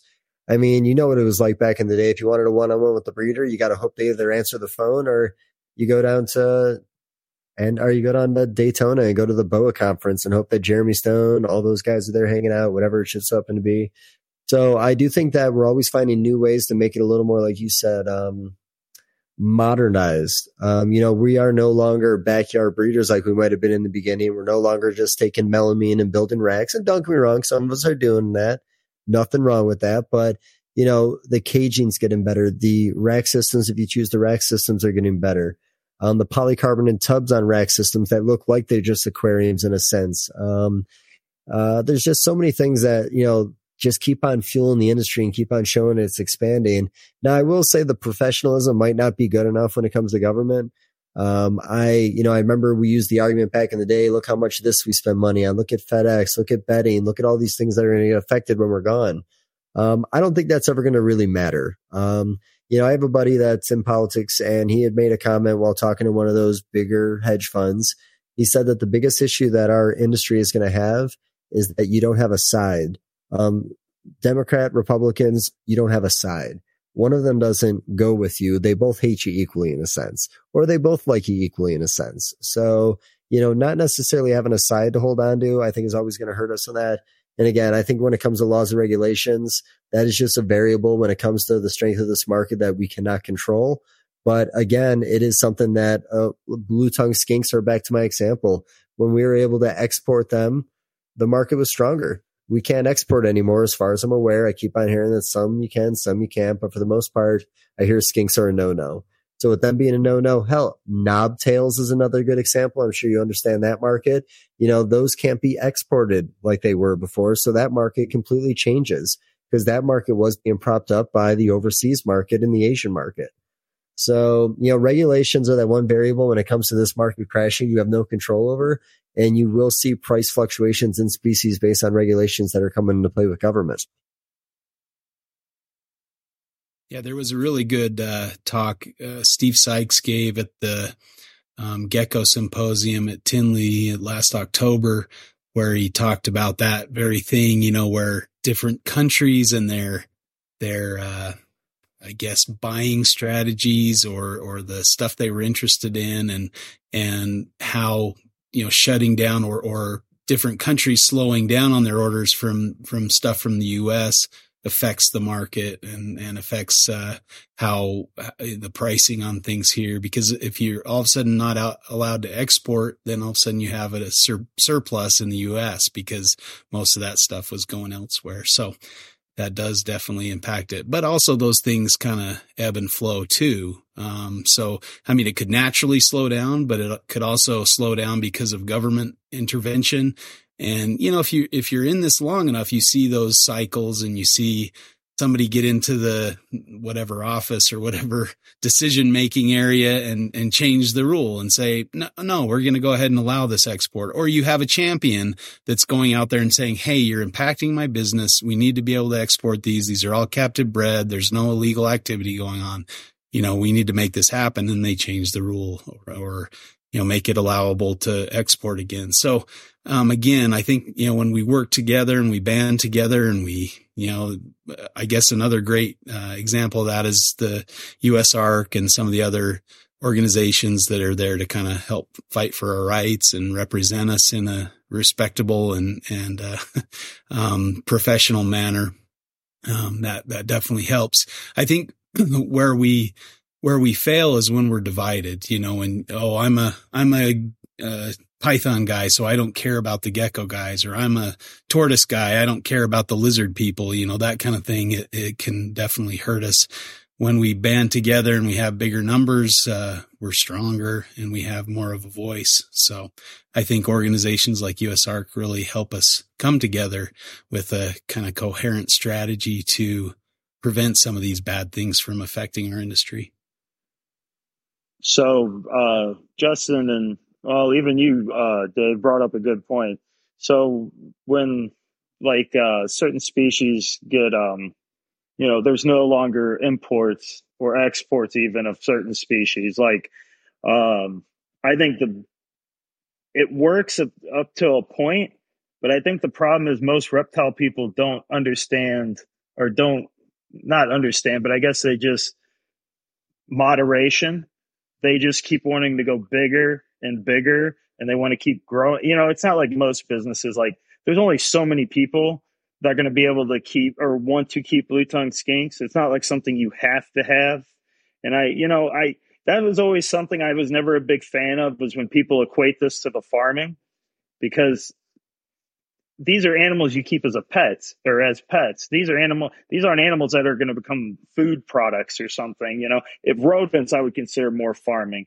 Reptiles, I don't think you can consider it the same thing because you're talking about an animal like a ball python, for instance. The St. Louis Zoo has one that's 62 years old, and that's just a snake. You're not, that's not including tortoises and turtles, you know, that live twice that or more, you know. So I, I feel like we just, like, my question, I have kind of a question I wanted to ask you. Do you think in this day of age, do we really need big breeding facilities like you know i know gourmet rodent isn't a thing anymore but like uh, some of these other places you know these big franchises like uh, that supply the petco and petsmart because i remember the talk back in the day was oh petco and petsmarts would get people into the hobby but i don't know if that's true anymore especially after covid when everything become more digital like I'm almost willing to bet. I bet when you add someone like Brian Barczyk, Snake Discovery, a lot of those people are probably creating more,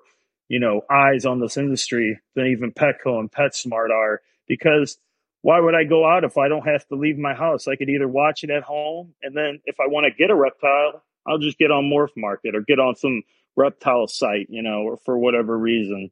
So uh, uh, that was that was something I was kind of curious about, and particularly Dave's opinion, because I know he was very much so for the, you know, everyone having their their thing, and I just I just don't know in this day and age if it's should we even have those big companies anymore, you know.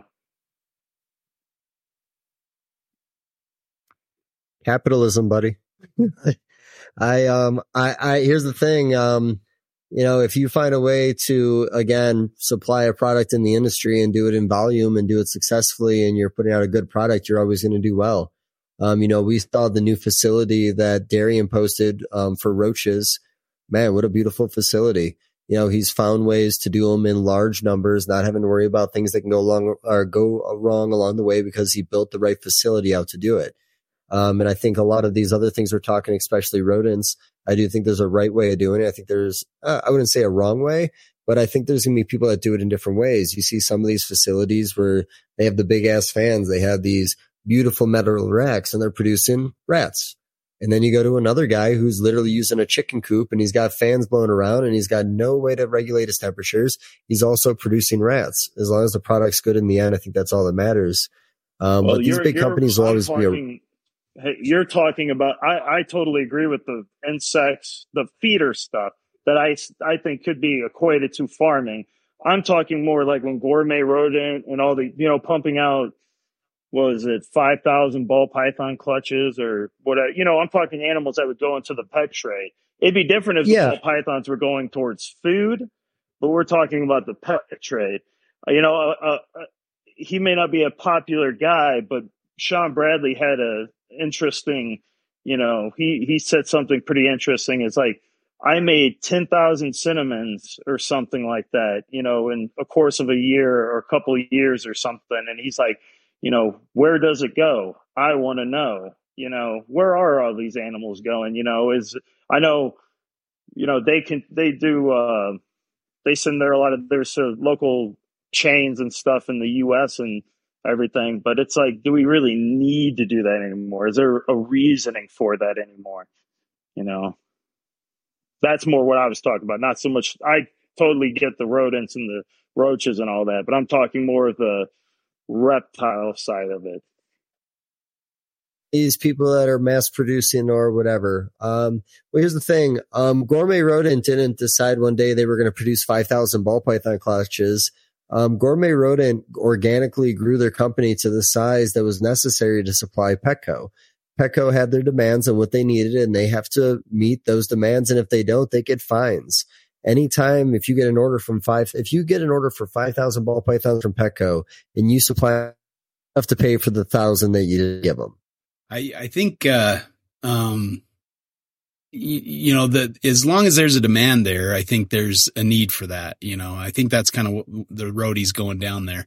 Um, if, if the demand leaves, then of course, you know, that changes and, and Petco and PetSmart make, uh, smaller orders or, you know, that kind of thing. So, um, I, you know, I don't have a lot of insights. I, I remember hearing, uh, um, uh, Allen Repashy talking about those kind of things with, uh, you know, crested geckos in particular, where he was supplying those chains with uh, crested geckos and kind of the the um, amount of effort it took to build that industry, you know, where he had to come up with the, the feed and the, and produce enough animals where he kind of got it down to like you, maybe more of a farming rather than a, a breeding program. And, um, I, I think the, the, I guess scary answer to your question is that a lot of these animals are, are dying. You know, they they're yeah, just not making. I guess that's a, that, so, I, that's what I was, I guess, more getting at is like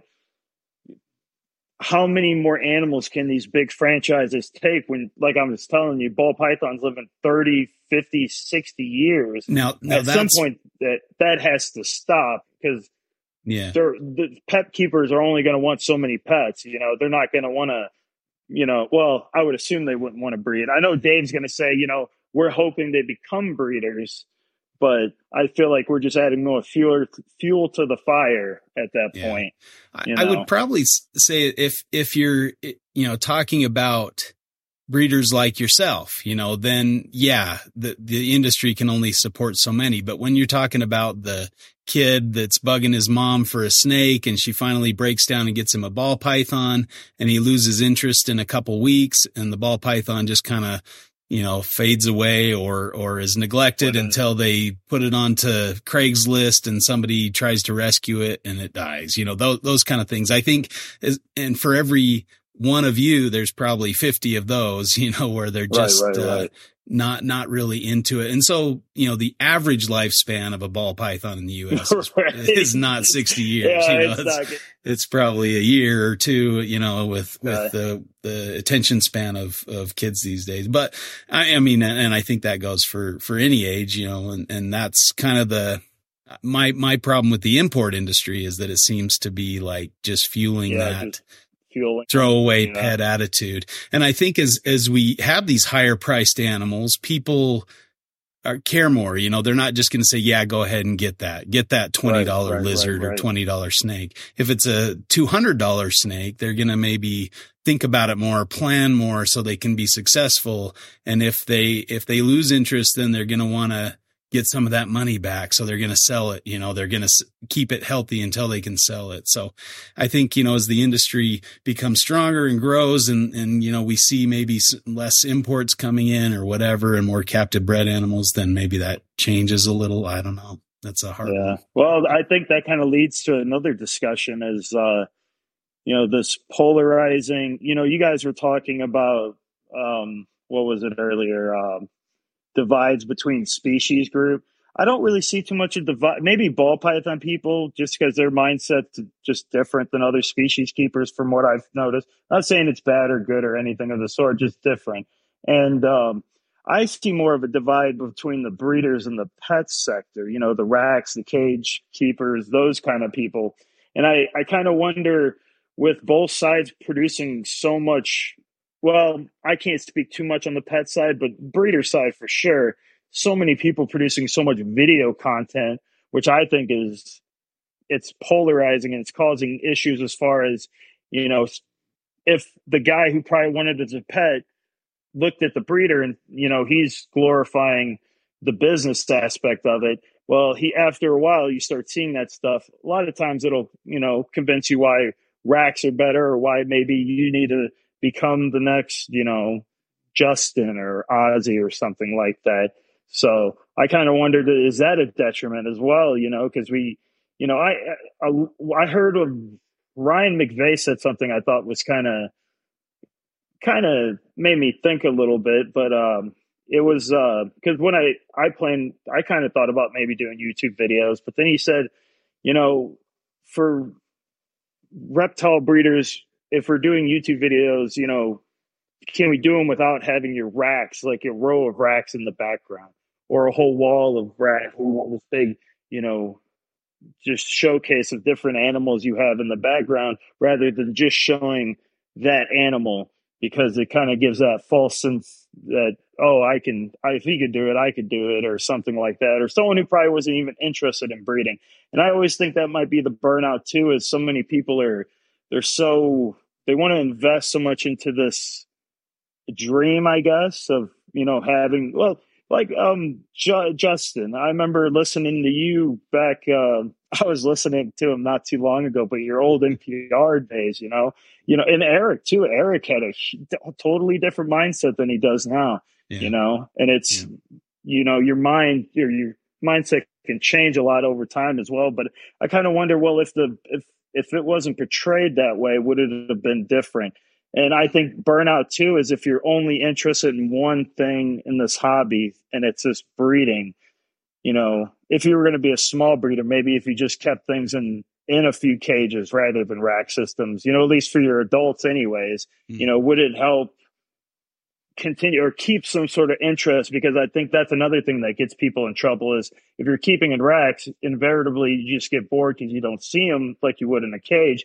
Yeah. So what do you usually do? You just keep buying more and more and get more, trade more, just get more animals to kind of fulfill that desire that, you know, you would probably get if you kept them in, you know, a more naturalistic or not just, just a, a, a nice cage. You know, I won't even say, you know, because everyone's definition of naturalistic or whatever it is will be different. But, you know, I kind of, I kind of wonder, you know, could that have, could that change the hobby in a yeah. more of a beneficial way?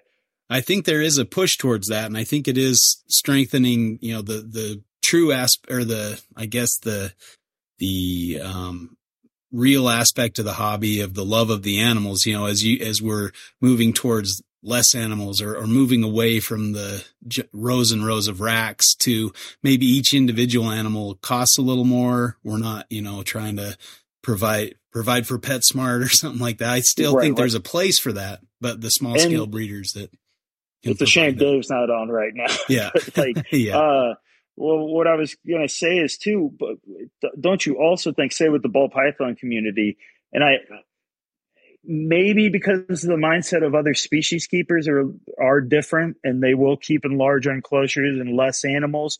Well, if we did that with ball pythons, and I'm not talking, saying everybody, but if mm-hmm. say 60% rather than what probably 5% of people who breed ball pythons probably keep them in cages or something. Yeah. Yeah. So wouldn't that increase the value? Wouldn't that keep from these projects is plummeting to nothing? I, I, mean, or at least give it a delay. I, obviously, they would still drop if people are breeding them. They're going to still drop, but would it be more of a gradual drop rather than an overnight, you know, panic? Mm-hmm. Oh my mm-hmm. God, it dropped half its price or whatever it is. So I just, I kind of wonder, and I, I wonder if it's the fault of, you know, us breeders for wanting to put, you know, a lot of that stuff out on social media and yeah. portraying that. But I, I, I mean, and I think that's why Patreon is a thing too, right? Because then yeah. you can cultivate your own groups rather than, you know, the old YouTube ways where everyone saw. Yeah, I I did appreciate the the move.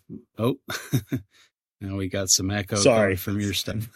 um, I I I do appreciate the move. Um, you know, that we watched uh, with Brian Barczyk and his videos from, you know, the rows and rows of rack systems and getting each other bit by different snakes, moving towards kind of the Reptarium days when you have, uh, you know, yeah. big cages and, and, you know, a retic in a giant room size cage.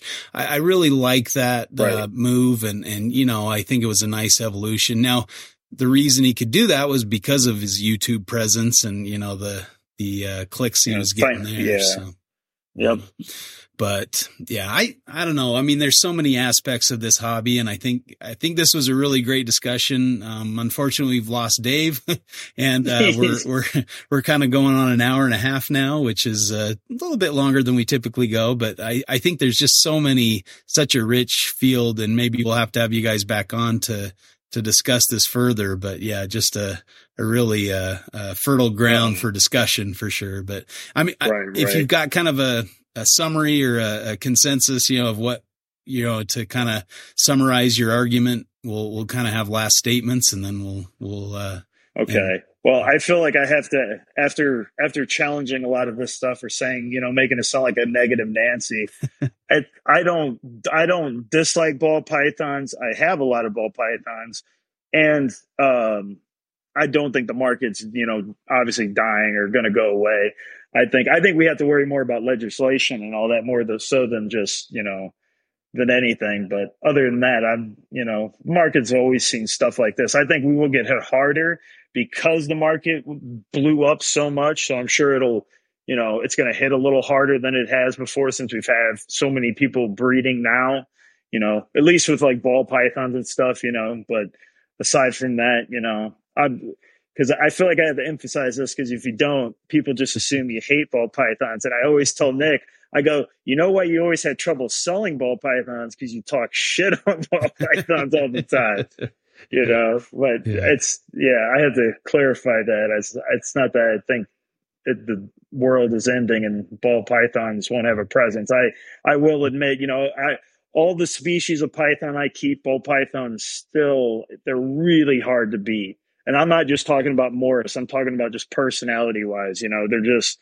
and I, I, I didn't mean to just attack ball pythons in this, but they're just such a big part of the market. It's, I felt like they were just the obvious choice to, you know, in general talk about, you know, but it's like I said, it's not that just like ball pythons or anything like that. I think they're, there's a re, there's multiple reasons why they make such a good pet, you know, rather than just over just the colors and, you know, stuff. So. Well said. Dave, you want to uh, kind of summarize the the uh, pro? Um, well, I think it's always been um, the hobby to rag on ball pythons. Yeah. I don't, well, that's the the uh, technical issues are always a you know challenge, especially when we have four of us on at a time. But um, well, I would have rather have had Dave talk about the podcast because I yeah I know very little, and I'm I'm always skeptical till you know till we got a couple till we get a couple episodes in because yeah. You know, like I said, he chose three people. I'm not familiar with Ryan though. He he has another guy. I, I wish I told him we need to do a uh, um like an introduction podcast so we can get to know mm-hmm. each other because we all have yeah. weird different sense of humor and just get to know each other so we don't rub each other the wrong way because you know i've seen i've listened to plenty of podcasts where it's just the host you know yeah. You know, even Eric and Owen, their humor was different at first, but then they kind of settled in and they got they got into the groove of thing. Yeah. I kind of was like, well, maybe we need to at least get to know each other because I'm not. I know Junior, but I don't talk to Junior that often, so it's not like mm. we are that friendly with each other or anything. Uh, but yeah, it's oh my god, I don't even know. Damn it, Dave, he had to be gone. I'm trying to think of the name. Was it the the nope, drawing a blank. Can't think of its name. But this is the podcast with me, Dave, Junior from JMG, and then another fellow named Ryan. And it's just going to be the four of us. We're not going to all be on at the same time, but it'll be like interchanging, you know, between. I'm sure Dave will be on most of them now. He's a pretty interesting guy who has some, you know, good insight on just reptile stuff in general. You know, yeah, it's called. I told him for all for, all for one, one, reptile podcast. There yeah. we go. That's sad. Didn't even remember what it was. no but yeah, no, I just uh it's uh hopefully we can get nerdy like MPR, you know. I mm-hmm. like I'd like to have both of you guys on, you know, Rob and Justin, because we got some interesting topics we'd like to talk to uh just about, you know, just all kinds of things, you know. Eric and yeah. Owen, I've been I've been telling them we need we need to get them on because they're the you know, yeah. shit. If anyone can pioneers. tell you how to pioneers and just people yeah. who can, you know, tell you how you how you can deal with long or handle the longevity aspect of podcast yeah. uh, podcasting. You know, most people, you know, they do it for a solid year or two, and then they, you know, three even, and then they disappear and falls apart. You know, because yeah, so like, how did they? I don't know. I think there's a bunch of cool stuff we could talk to them about you know, along with you guys, you know, because, yeah. you know. Yeah. So, I, I don't know. I think, I, I mean, I, I really, we were talking about this before we started the podcast, but, uh, Dave had a podcast before and the names, of course, failing me. I'm, I'm terrible with names, uh, oh, just like you uh, are. Herb House Rock. Yeah, yeah Herb funny. House I can Rock. Remember, yeah. I can remember yeah. that one, but I can't remember the one you actually once me on. oh, God, I yeah, but, uh, but they they did a great job with that one. I really enjoyed it, and I mean, Dave is just a great character. You know, he's just oh, yeah. you know got yeah. some. He's he thinks in a in a really cool way, and and so I think it's going to be really a successful yeah. podcast. He's, you know, just that longevity is the. He's a very open minded guy. You know, I think that's what makes him. And he just asks interesting questions. Yeah, you know? yeah. He's always curious, willing to learn. You know. So I think that's why it'll be good to have him on it because he's I I always blow him and tell him like I was like, man, you could really do some damage in the podcasting world if you decide to do it. But we'll yeah. we'll see how it goes because it's failed tonight. So I don't, you know, I'm a little nervous that this may not work, you know, unless he's willing to go back to the Walmart parking lot. the parking something. lot. Yeah. Yeah. With that he was doing with the other ones. So, uh-huh. Yeah. Yeah. That, uh, that's the, the challenge is those technical issues really can bog you down. I think, I mean, Nick's a great example of that where he announced his podcast and recorded a bunch of issues, but they had technical issues and he wasn't pleased with it. So we haven't seen an episode yet, you know, so it's like, yeah, what a slacker. Cause I, I'd love to hear, I, I, mean, I've heard some of the guests that they've had and I really want to oh. hear those interviews. Oh, but, oh yeah, uh, for sure. Oh, without a doubt. I don't know that they're going to be released or not. So yeah, I, I, I, uh, I'm looking forward to it. So hopefully you guys overcome the, the technical hurdles and and get on get get that going. And you know, I think maybe for for uh, hosts could be a benefit because if somebody's not available, you got three, you know, two others to choose from. Yeah, so, yeah. you know, there's always going to be two of you that can get on there and do it or, or one, you know. Well, it's just, and then we can, we, we all keep such a wide range of species too. So all of us yeah. can target different things. Cause I mean, there's only mm. So much I'll be able to talk to with someone who's really into lizards or something like that, or, yeah, you know, or whatever, whatever species it is, tortoises, mm-hmm. turtles, you know, you can always tell like when that. somebody's out of their depth when they're getting into a yeah. species group that they're not familiar with and they're asking very, you know, inane questions. You're like, oh man, this is going to be a little rough, but right, right, yeah, right. Yeah. So that's good to have a wealth of expertise, a broad expertise, you know, across group. Like, like with, uh, with Rob, I, we'd like to have Rob on. And I think with Rob, I would do, I, I probably wouldn't even be a part of it because he keeps so many, he keeps species I'm just not that familiar with. We'll probably have to have well anyone other than me with it. You know, uh, oh, Rob is a wealth of information. I mean, you, I mean, you heard it yeah. here. He he he knows a, a lot a lot about the industry and a lot about yeah. a, a wide industry and just herping. I'd like yeah. I like I like hearing your guys' herping stories. You guys oh, always oh, yeah. have. You know, yeah, there needs to be more herping podcasts. You know, yeah. We always Dave. Well, we all like for us. We like I mean, it wouldn't just solely be herping, but we like talking herp, you know, because we are we all like Dave and them don't travel, but he, well, he travels around the United States, but Yeah, you know, he sees yeah. a lot of cool stuff. You know, you, Yeah, he was out know? here for a reptile show and he was asking me for uh, places to go go herp while I was in town, you know. So yeah, Right, he's right, he's right. uh, looking for opportunities there. I unfortunately I didn't get out with him, but yeah, one of these days we'll have to make that happen when he's out for a, a show. yeah. the I've been I've been getting so many pictures of like Utah and your guys' Mm. national parks and stuff, and I'm like, good God, it looks beautiful. Oh, it's a great story. It It's a great- there's a reason I live here. Yeah, Well, I, I could tell. Yeah, keep an eye out for All for One Reptile podcast, and and hopefully we'll see some uh, episodes from you guys soon. Yeah, thanks for uh, coming on tonight. It's been a, a really fun uh, discussion for sure. So, anything you. else you want to throw out there, promote for yourself? Uh, just TJW Exotics. I mean, you could you could follow me, but it's I, I'm not updating a whole lot because I've been really busy with this building, so Yeah, I haven't just social media has been the last thing on my mind, and, Yeah. and honestly, it, it hmm. just feels nice, and I have to deal with social media. I hear people wanting to make it into like a job, and it's just like, man, yeah. I just, I just, I just don't like it.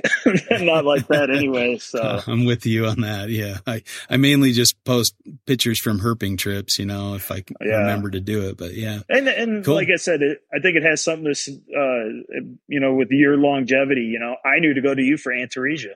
You know, Mhm. you have a name and a species, or you're known for a species, so I know to go to you. Same thing with Rob. If I was a good, you know, Asian, certain Asian rats, and you know, some of the West Indies Oh, boas or something, I would know to go to talk, at least talk to them. You know, so Mhm. there's something to be said too about you know if you if you're truly into a species you know you will be known for that species you know?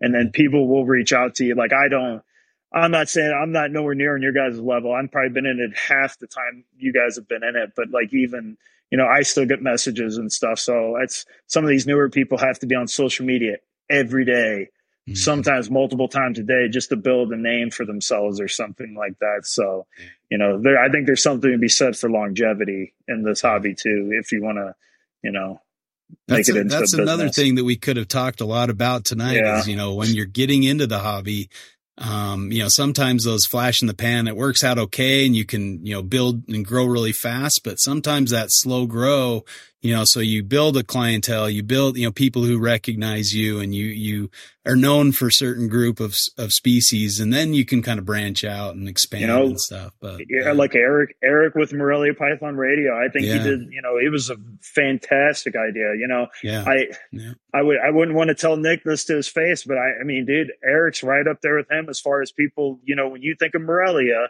I'm not saying that, you know, Eric's writing a book status on carpet pythons, but I'm saying when you think of Morelia, pi- uh, carpet pythons in general, I think of Nick and Eric, you know, because they Yeah. Eric's been doing the podcast for so long now, and you just associate him with carpet pythons, and Yeah. he's out there, and you hear him. You know, Nick's kind of unless you've talked to him on the phone or you get on the internet, you know, you don't have, you know, you, you're not used to just creeping on them from afar, you know, because we reptile people aren't very social, so sometimes we like to lurk before we start chit chatting with people, you know. They- uh, but yeah, Uh, well, we thanks for coming on. I don't know if Dave can hear us or if he can chime in here or not, but uh, um, No, I'm here. okay, yeah. Do you want to throw out Barely, which- information? Did God damn it. Dave. shit again. Challenge. This is pretty funny. I mean, this Yeah. takes us back a decade. This is pretty good. Right.